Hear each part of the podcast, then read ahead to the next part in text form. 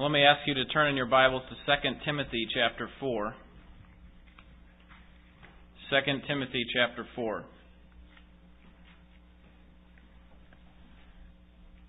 You don't have to live too long without noticing that we have some problems in our society. In fact, if you look at a little bit of statistics, you'll see that the divorce rate in our country is 38%.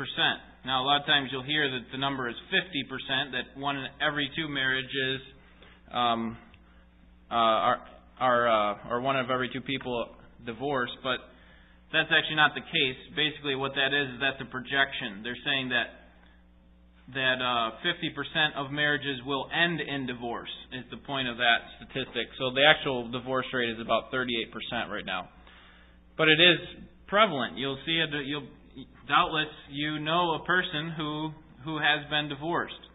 The use of profanity within the last week, 28% among people in our country. People who've looked at pornography in some level, whether it be on TV or the internet or, or some sort of printed material, 19% of people have done that. Gossiping, 12%. Some sort of drunkenness within the last week, 11%. Have lied blatantly within the last week, 11%.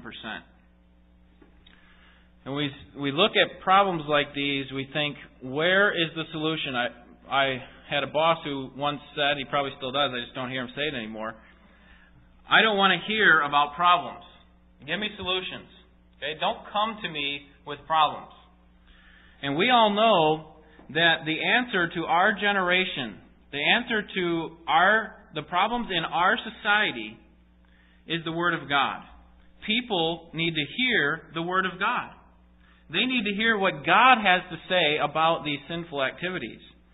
But the problem is, is that our society is, is so illiterate, illiterate when it comes to biblical things. But we are not exempt from the problem that our society has. In fact, if you look at those same statistics within the body of believers, you will find that they are not very far off. In fact, these same statistics were run on people who, who belong to a Protestant church, churches who believe like us that Jesus Christ died, rose again, and is the Savior of the world, that He rules and reigns. These people that go to these churches took part in this uh, this uh, this uh, survey and what we found is that it's not very different. In fact, different. In fact, the divorce rate, instead of 38% for society as a whole, for people in Protestant churches, 33%. Not too different.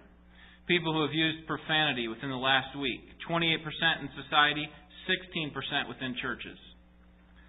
Pornography, 19% in society, 12% within Protestant churches. This problem does not stop when, when, when we put a barrier around us. Okay, we got our body of believers. There are people that, that participate in these same types of sin within our own churches, Bible believing churches. So that means that if you took a sample of 10 Protestant churches within 10 miles of here, you would find that in those 10 Protestant churches, that one out of every, every three of those people are divorced. One out of every three. One out of six use profanity regularly. One out of every eight, one out of every eight indulge in some level of pornography on a weekly basis.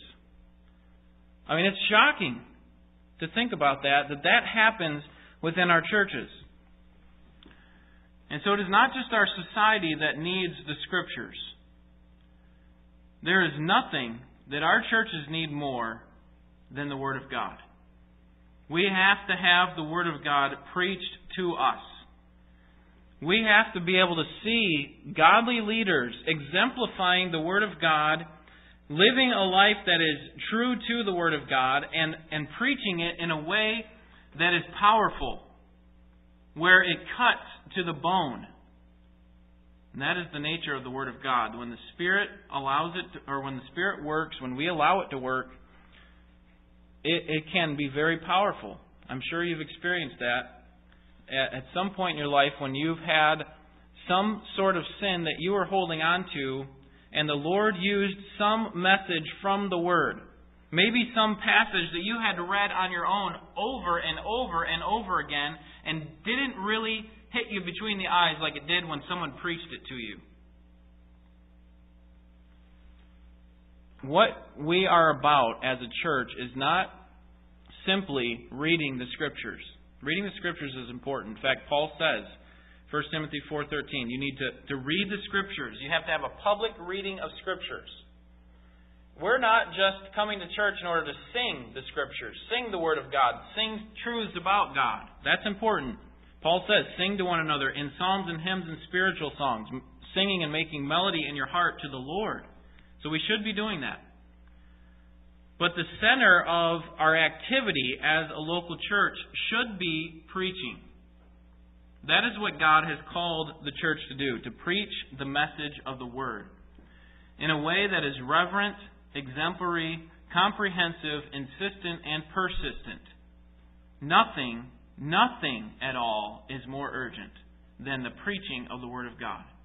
It must be done. Let's begin reading this evening in 2 Timothy chapter 4 and our passage will be verses 1 through 5. I solemnly charge you in the presence of God and of Christ Jesus, who is to judge the living and the dead, and by his appearing and his kingdom. Preach the word. Be ready in season and out of season. Reprove, rebuke, exhort with great patience and instruction. For the time will come when they will not endure sound doctrine, but wanting to have their ears tickled, they will accumulate for themselves teachers in accordance to their own desires, and will turn away their ears from the truth, and will turn aside to myths. But you, be sober in all things, endure hardship, do the work of an evangelist, fulfill your ministry. Tonight we're going to see that, that preaching the Word is central to the activity of the local church. And, and our spiritual growth should be based on the truth of the Word, whether it be personally or corporately as a body. Our spiritual growth should be a result of what we've learned in the, in the Word. So let's do a little bit of, of uh, background here as to what Paul is trying to say. Paul begins in chapter 3 uh, trying to explain how we can have certainty in an uncertain world. We live in a, in a transient society. They're transitioning from one thing to another, like butterflies or, or, or bees or something, just bouncing around one thing to the next. And how can we have certainty in that sort of uncertain society? Paul tells us in chapter 3, all the way through chapter 4 and verse 5. Look at chapter 3, verse 1. But realize this that in the last days, difficult times will come. The last days that he's referring to here is the time between Christ's ascension up into heaven, which had happened before Paul was writing this, and to the time of when he will return. So that time was future. That's what Paul was referring to when he was saying the last days. Do you sense that we are in the last days? Difficult times will come, Paul says. Look at verse 2. For men will be lovers of self, lovers of money, boastful, arrogant, revilers, disobedient to parents, ungrateful, unholy, unloving, irreconcilable, malicious gossips, without self control, brutal, haters of good, treacherous, reckless, conceited, lovers of pleasure rather than lovers of God, holding to a form of godliness, although they have denied its power. Paul says, Avoid such men as these. He goes on, but then in chapters, chapter 3, verse 10 through 4 5, he gives the remedy. He says, We live in this uncertain world, chapter 3, verses 1 through 9, but let me show you the remedy to it. How we can have foundation, how we can stand on a rock in this shifting society. He begins in chapter 3, verse 10. We must resolve, first of all, we must resolve to follow the best mentors.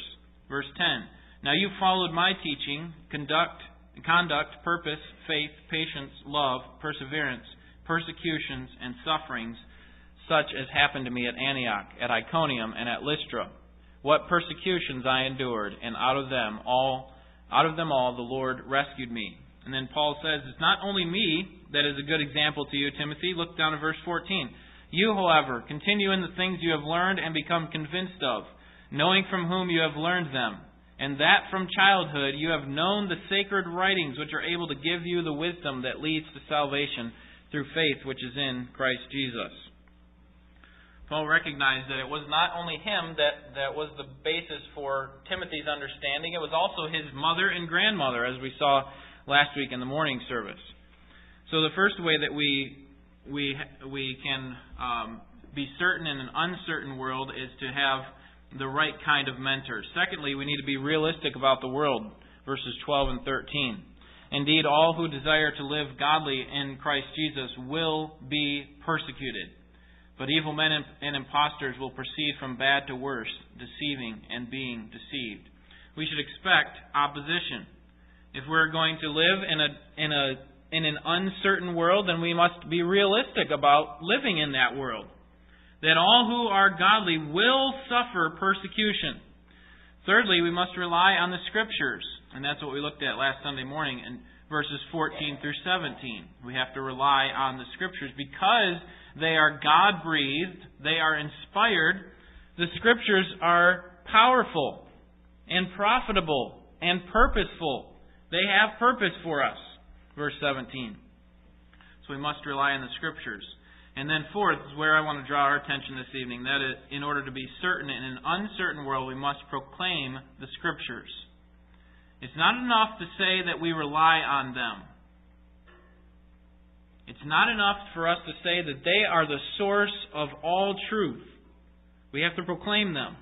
And that's what Paul says that we must do as preachers in, in chapter 4, verses 1 through 5. We have to proclaim the Scriptures. Nothing else has transforming power like the Scriptures do. So, now we come to our passage. Verse 1, we see the priority of preaching. I solemnly charge you in the presence of God and of Christ Jesus, who is to judge the living and the dead, and by his appearing and by his kingdom. Paul here calls God as his witness. He says, I solemnly charge you in the presence of God. This reminds me of something that would have happen in a courtroom. They say, I, I, I swear to tell the truth, so help me God. I solemnly swear, based on uh, my hand being on the Bible, that God is true, meaning if I say anything false, God can judge me. In fact, the Old Testament saints, when they put together an agreement, this is how they would do it. They would say, I call God as my witness. Paul is saying it here. Timothy, this is so important, what I'm about to tell you, that I am calling God as my witness. But he doesn't just call God as his witness, he also does it based on the authority of Christ and his future return and reign. He says, and of Christ Jesus, who is to judge the living and the dead, and by his appearing and his kingdom. One day Christ will ultimately judge all men, separating the wheat from the tares, separating the believers from the unbelievers. And he will come back to, to receive his own. And Paul places this charge in perspective for Timothy. He's saying, What I'm about to tell you is under the same amount of control as God's watching over Christ when he comes back. You think that's going to happen? Then you need to be serious about what I'm about to tell you because this is a very serious task that, that I am charging you. And God and Christ are both watching over him. And I can't think of a stronger way to say this, what, what Paul is about to say. He's saying, I solemnly charge you based on the presence of God and of Christ Jesus, who is going to judge the living and the dead, and based on his appearing and his coming, coming kingdom, this is what I'm about to tell you. There's no more serious way to say what he's about to say. This is not something that he's saying to, to Timothy in passing. So now we come to, we've seen the priority of preaching, that it is serious business. Now we come to the process of preaching. We see this in verses 2 and 5, the process of preaching. The first thing that we see is that in verse 2 that it requires readiness. Paul says, Preach the word. Be ready in season and out of season. Reprove, rebuke, exhort with great patience and instruction. How? How does a person preach the word?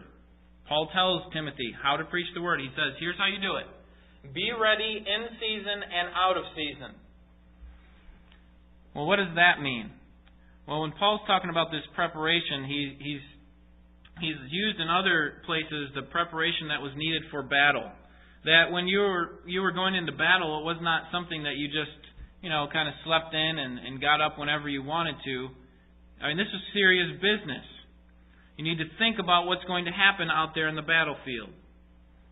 And when you do, you, you should be prepared, adequately prepared. So he says, be prepared in season and out. And I think the best way to explain that is simply be prepared when it's popular. Be prepared when it's convenient, but also be prepared when it's unpopular. When it's inconvenient for you to preach, be prepared then, Timothy. It's not enough for you just to be prepared when, you know, you, you've gained a big crowd or when people enjoy what, what they're hearing. You need to be prepared even when you have something difficult to say. And, and that will often be the case because we are speaking the very words of God. And Paul was the poster child for preaching when it was inconvenient, wasn't he? This statement certainly must have had some weight to it when it came to Timothy. Not only did he solemnly charge him based on the authority of God and the coming of Christ, but he also said, Listen, look at my life. I was prepared out of season, I was prepared in season, so so look at my example. And the point is that the pastor needs to be is required to be able to preach the word when it is scheduled and be able to give the whole counsel of God at the drop of a hat. That is the job of the pastor, and that's what what what Paul is charging to Timothy here. The source of the message here is the word of God. It should not be changed no matter what the what shadows are shifting, what what things in society are changing the, the authority is the Word of God. Notice verse 2. Look at that with me in your Bibles there. Preach what? The Word. He doesn't say just preach. He says preach the Word. That is the content of what Timothy is supposed to, to talk about. And if he's not talking about the Word, he's not preaching at all. God is true. And, and he must be preached as true. And Paul's saying this is so important that you need to preach, even if all men are liars, Romans chapter 3, verse 4. May God be true. Preach the word. And he says at the end of the verse that, that it requires patience. Preach the word, be ready in season and out, reprove, rebuke, exhort with great patience. He says the same thing in chapter 2, verse 24. The Lord's bondservant must not be quarrelsome, but be kind to all, able to teach, patient when wrong. This is a quality that is necessary in the preacher. He must be patient, must be patiently working through the Scriptures with the people of God, expectantly waiting God's presence and God's power to change. So it requires patience. It also requires sobriety sobriety. It says, um, preach the word, be ready in season and out of season. And then verse 5, you see it says, but you, be sober in all things. It requires sobriety. It also requires perseverance and hardship. There will be time when the preacher is going to go through some difficult times, and Paul says that you need to endure that hardship, verse 5. And then, and then the very next phrase, he says, do the work of an evangelist. An evangelist is only used three times in the New Testament, and every time it's used, it's used to refer to the office of an evangelist. An evangelist was an itinerant announcer of the gospel's good news, and he, he followed that up by organizing these people who had heard the good news of the gospel into a local church. That is what an evangelist is. But Paul's not saying here you, Timothy, be an evangelist. Notice what he says, verse 5. Do the work of an evangelist. He's saying you need to always be prepared to be evangelizing, to be, to be showing them the good news that is Jesus Christ, that is in the Scriptures. Because if you can't see Jesus Christ in the Scriptures, then what are you preaching about? That is what the Scriptures are about. They talk to us about the grace that comes through Jesus Christ. They talk about the hatred that he has for sin. They talk about the suffering that he had to endure because of our sin. And so we should be constantly doing the work of an evangelist. And then he gives this last phrase here in verse 5 fulfill your ministry. This is the idea of, of completing your ministry. It means to accomplish fully. The same phrase is used in chapter 4, verse 17, or similar phrase, I should say. Chapter 4, verse 17. But the Lord stood with me and strengthened me, so that through me the proclamation might be fully accomplished. Same idea there. And that all the Gentiles might hear, and I was rescued out of the lion's mouth. So Paul's saying you need to, to fulfill your ministry. You need to, to allow it to come to completion. Persevere all the way to the end, Timothy. Don't give up, even when things get difficult. So there is a process that is involved in preaching, but there's also a purpose in preaching. The purpose in preaching is found in verses 2 through 4. After having given this, this strong command in or this strong uh, solemn charge in verse 1, Paul says, I call God as my witness and Christ Jesus and his appearing and his kingdom. And here's what he says Preach the word. That is the main command of this passage. And two, item, two items are critical for the pastor to be in line with God's command for him. First of all, he has to preach. That's the first part of the command. Preach the word. Preaching is not teaching, primarily. Preaching is not giving a drama. Preaching is not singing. Preaching is not talking to someone one on one. Preaching is a heralding, a proclaiming of the message of God. It is if it is as if we have a king who has a message to give to his subjects. What is the way that the king gets that message to the subjects? How did that happen before we got into the print age and the media, the, the heavy uh, multimedia age? How did that happen? Yeah, they had a messenger a messenger came and he pulled out the scroll and he proclaimed the message from the king. And he spoke on behalf of the king. And his words were as binding as the king's. And that is what preaching is. It is speaking the very words of God. Paul calls it the very utterances of God. First Peter, or I'm sorry, Peter in 1 Peter chapter 4 verse 11. If anyone speaks, let him speak the very utterances of God. This is no insignificant thing for the person, the man of God, to be able to speak the words of God. And so the pastor is the formal and official declarer of the message of the God to, uh, the message of God to the local church. His preaching role is that of heralding the message. And we cannot allow that that method, preaching, to be substituted with some other method, method that works. You look around to other churches, even in this area, and you'll find that they are, are looking for other methods to get the word out to people. But the prescribed method that God gives us through the Apostle Paul is that the Word of God is preached that the center of the church's activity is the preaching of God's very word. And so we must not allow that method to be substituted by in anything else. And it's not enough, as I said earlier, simply to preach. It's not enough to just declare a message. Notice what Paul says preach what? Preach the word. We have to preach the very words of God. The purpose of preaching, the first purpose of preaching is found in verse 2. Okay, so that's the main command. The main command is to preach the word. The first pur- purpose of preaching is to equip the saints. Paul says, Preach the word, be ready in season and out of season. And then here's the purpose reprove, rebuke, exhort with great patience and instruction. Now, do those words sound familiar to you? Reprove, rebuke, exhort, with great patience and instruction.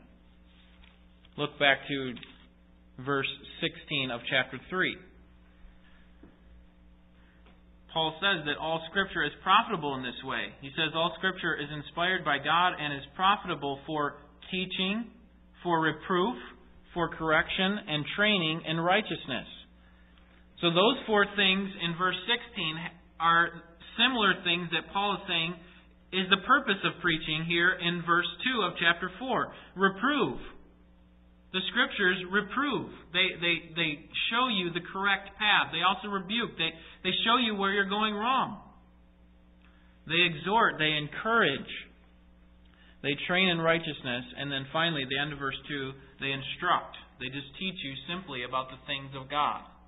That is what the scriptures do. And that must be done uh, as the preacher gives the words. Preaching is more than just conveying information. That's why I said preaching is not primarily just teaching. It's not just saying, here is what is here. It is both saying what God has said and saying what this means for us. And that is what preaching does. It gives application, it drives into uh, the deepest part of our souls. And so the minister of the gospel is a necessary spiritual diagnostician. He's finding out the pulse of what is going on within the church, and then he's discerning the ailment and determining the remedy based on God's Word. He's not simply up here reading the Word of God for everyone to hear. That is a good thing. He's not simply saying that God exists, although that's in the Scriptures. He's showing us where we have gone wrong, where we need to improve as believers. And so we have to be careful about how we receive the Word of God. There is a danger for the preacher to apply encouragement when he should be rebuking, or when he's rebuking and he should be encouraging. And so it, it is a very uh, it is a very sobering task the preacher must equip the saints to do the work of the ministry, Ephesians 4 11 and 12. That is the first purpose of preaching. The second purpose is to guard against false doctrine, Paul tells us in verses 3 and 4. Second purpose of preaching is to guard against false doctrine. For the time will come when they will not endure sound doctrine but wanting to have their ears tickled, they will accumulate for themselves teachers in accordance to their own desires, and will turn away their ears from the truth, and will turn aside to myths.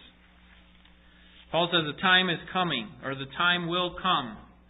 Paul expects Timothy to face this problem, and if, if certainly these types of problems would come in Timothy's church, they should we should expect that they will also come in ours.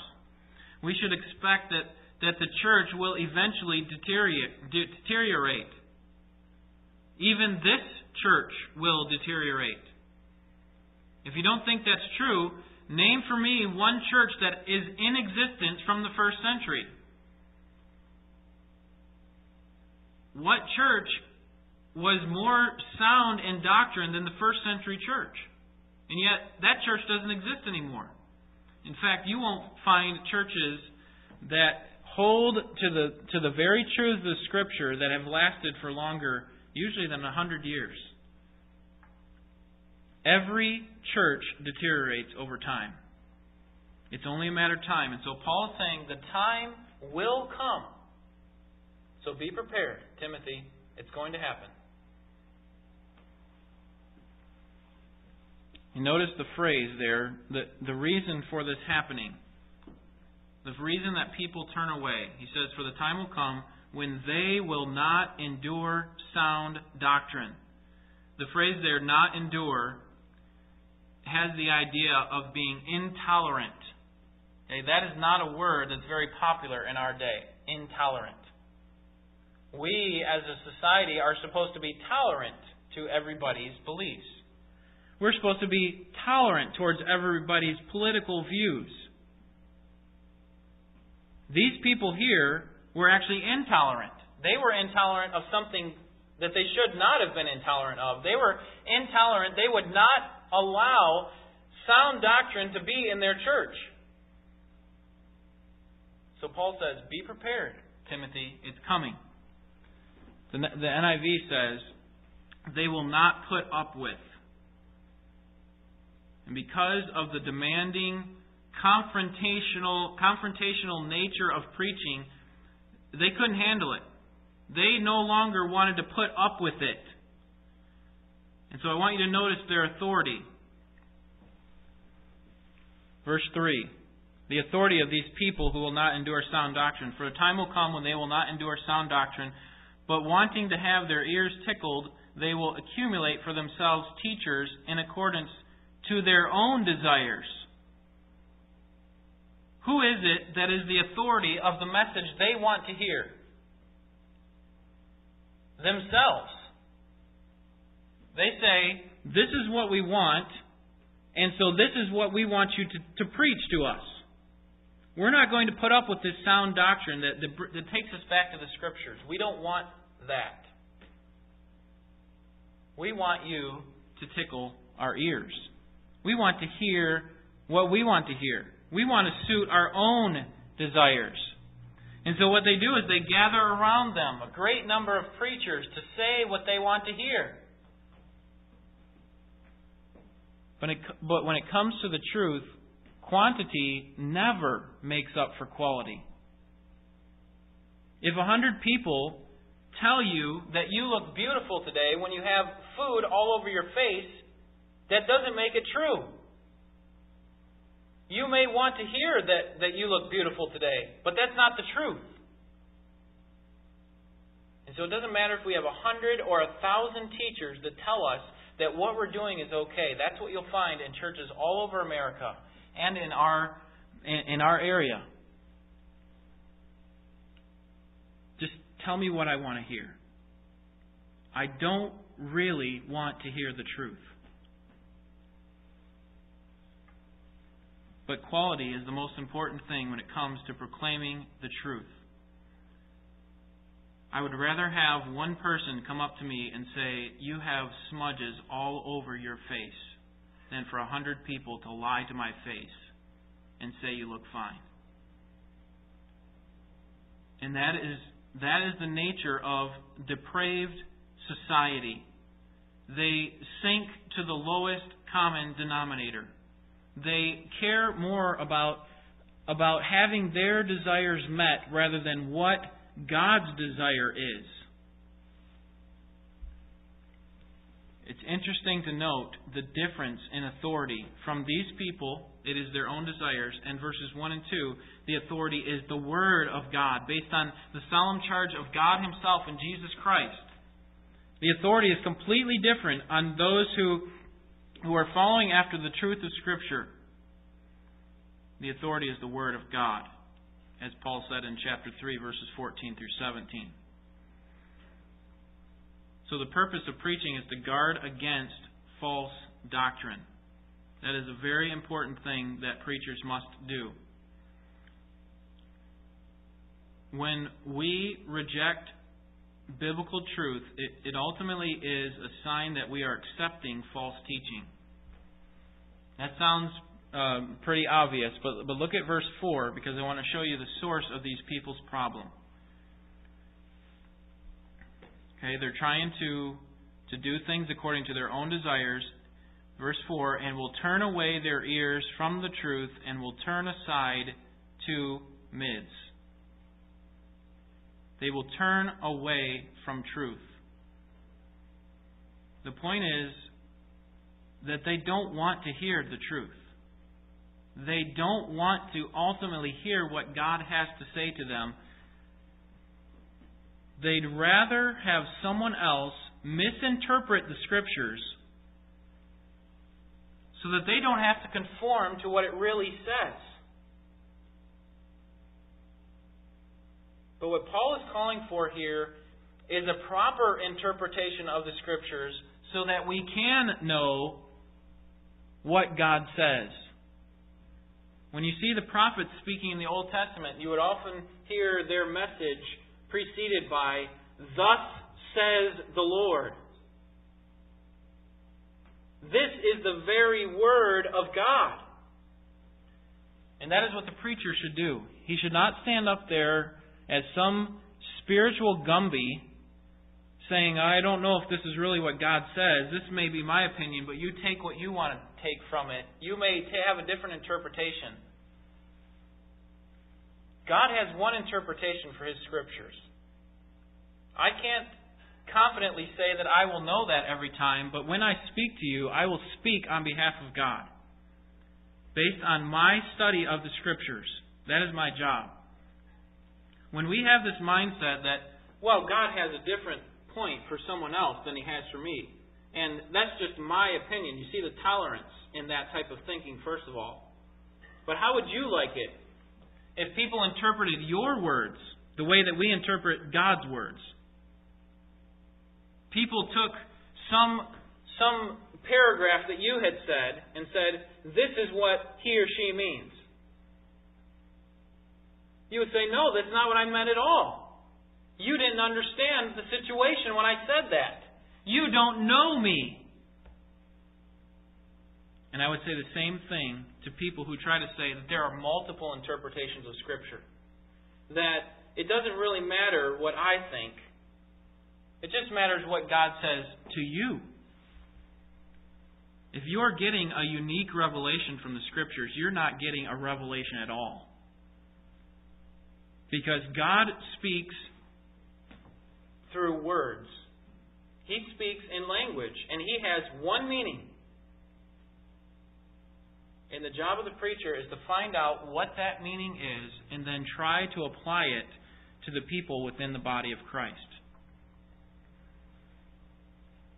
people in our society don't really want to hear God speak. They'd rather be entertained by teaching, tickled ears, so that they can walk away feeling good about themselves. Have you ever met somebody who went to a counselor, had a problem, and they went to that counselor, and the counselor told him, something about what God had said in their word, and what did they do? Instead of accepting that, what did they do? No, I, I don't like what you said about that, so I'm going to go, go to another counselor. They find out what they want to hear. It may not be the truth, but that's what they want to hear. They want to be entertained so that they can feel well, and there are people all over our society who are walking into churches so that they can hear what they want to hear. So that they can have some level of, of security in the way that they're living their lives. So that they can have some measure of acceptance before God. When, when God is saying through His Word, what you're doing is sin.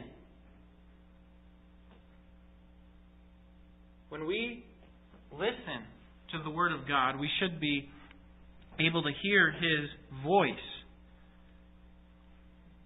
Turning away from the Scriptures, turning aside to myths, as Paul says. The, the reason that they do this, they turn aside to false teachings, is because they do not want to hear God's Word. So the implication that we can take from that is that we must hear the Word of God so that we do not turn aside to false myths. You see the connection there? Look at verse 4 again. And they will turn away their ears from the truth and will turn aside to myths. The reason that they turn from myths is because they're not hearing the Word of God. And the reason that every church turns away from the true message of the gospel is because they have not they have not stayed with, they have not attained, they have not understood they have not agreed with the very Word of God. Paul says the pur- purpose in preaching is to equip the saints, yes, but also to guard against false doctrine. To guard against false doctrine. So, if the Word of God is powerful to equip the church to do the work of the ministry, and if we want to avoid false doctrine, if we want to avoid becoming people who are looking to have our ears tickled, there's one thing that we must keep at the center of all of our meeting together. Paul says, preach the Word. Allow the Word of God to be preached, to, to, to be proclaimed in a way that we, we did not see it before. Not because it's not there, but because We have been guarded because of our sin. Our time together as a church is filled up with very important things. All things that are prescribed in the Scriptures that we ought to do. But it's not enough to simply have the Word of God taught in our church. It's not enough to have the Word of God sung in our church. It's not enough to have the Word of God read. The Word of God must be preached. It must be heralded. It must be proclaimed as the very words of God.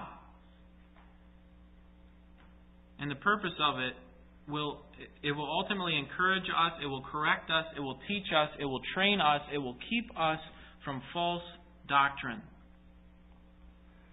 The Word of God is the source of our spiritual life. It is our spiritual food.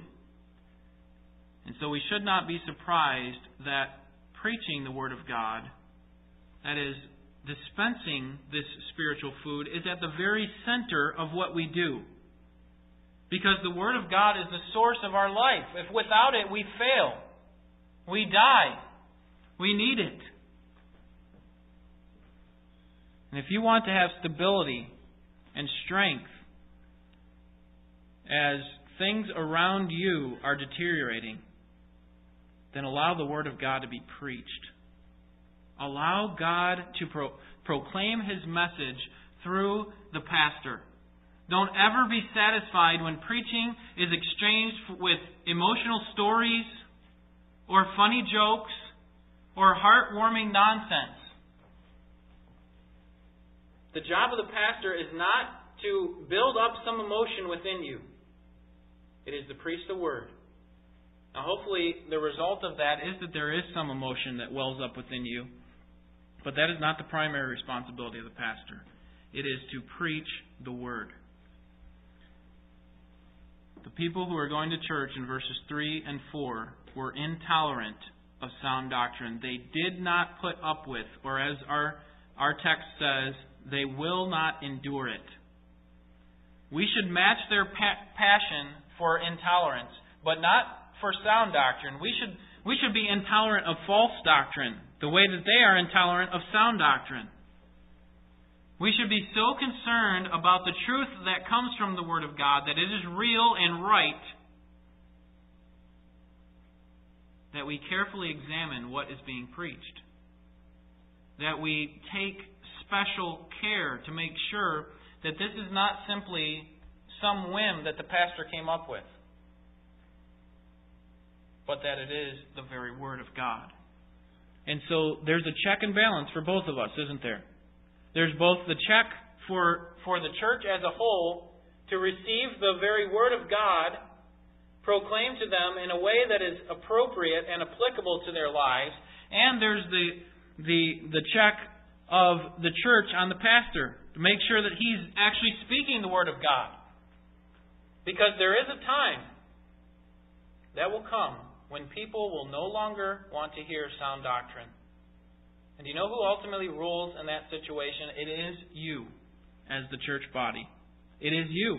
You determine whether or not you want to hear sound doctrine.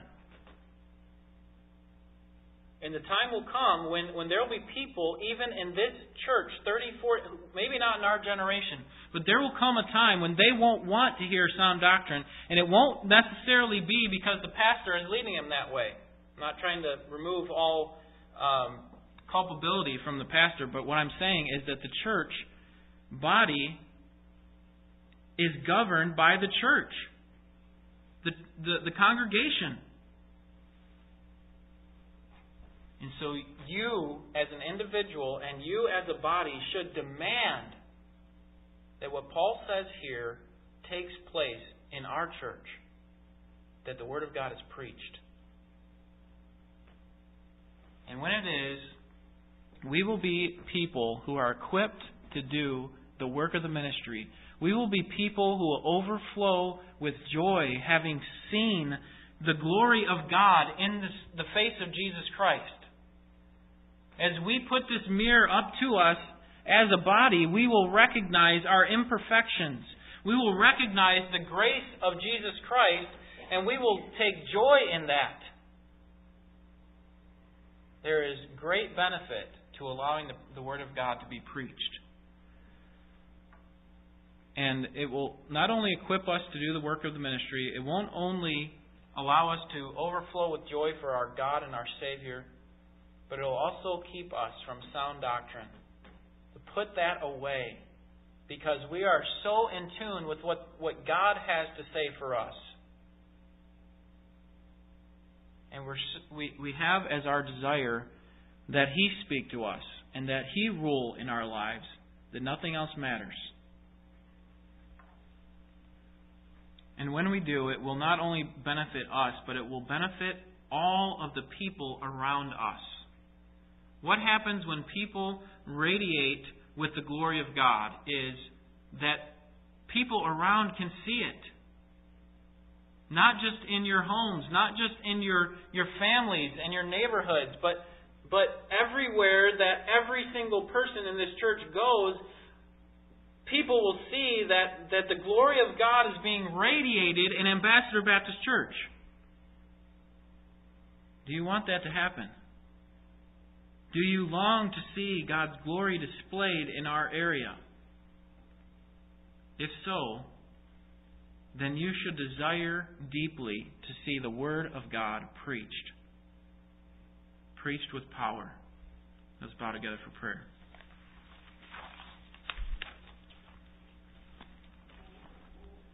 Lord, there are certainly a number of methods that we have seen that have worked in our society.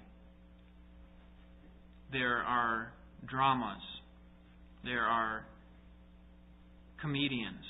There are entertainment, music, all sorts of things that seem to to get people's attention and, and well up within them some emotion. And our temptation is to shed this method that you have given to us of preaching the Word and put in its place something that works. And what we've done there, Father, to our shame, is we've taken away your power. You have given us this ordained method to preach the Word in our church. And I pray that it would be heralded in this church for ages to come.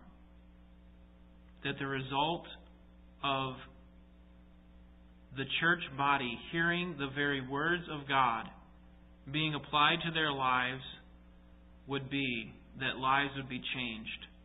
You have promised, Lord, that you would change those of us who are believers into the image of Jesus Christ if we would simply reflect on your word. Your Spirit uses the word to change our lives, and we want that to happen in each of our lives.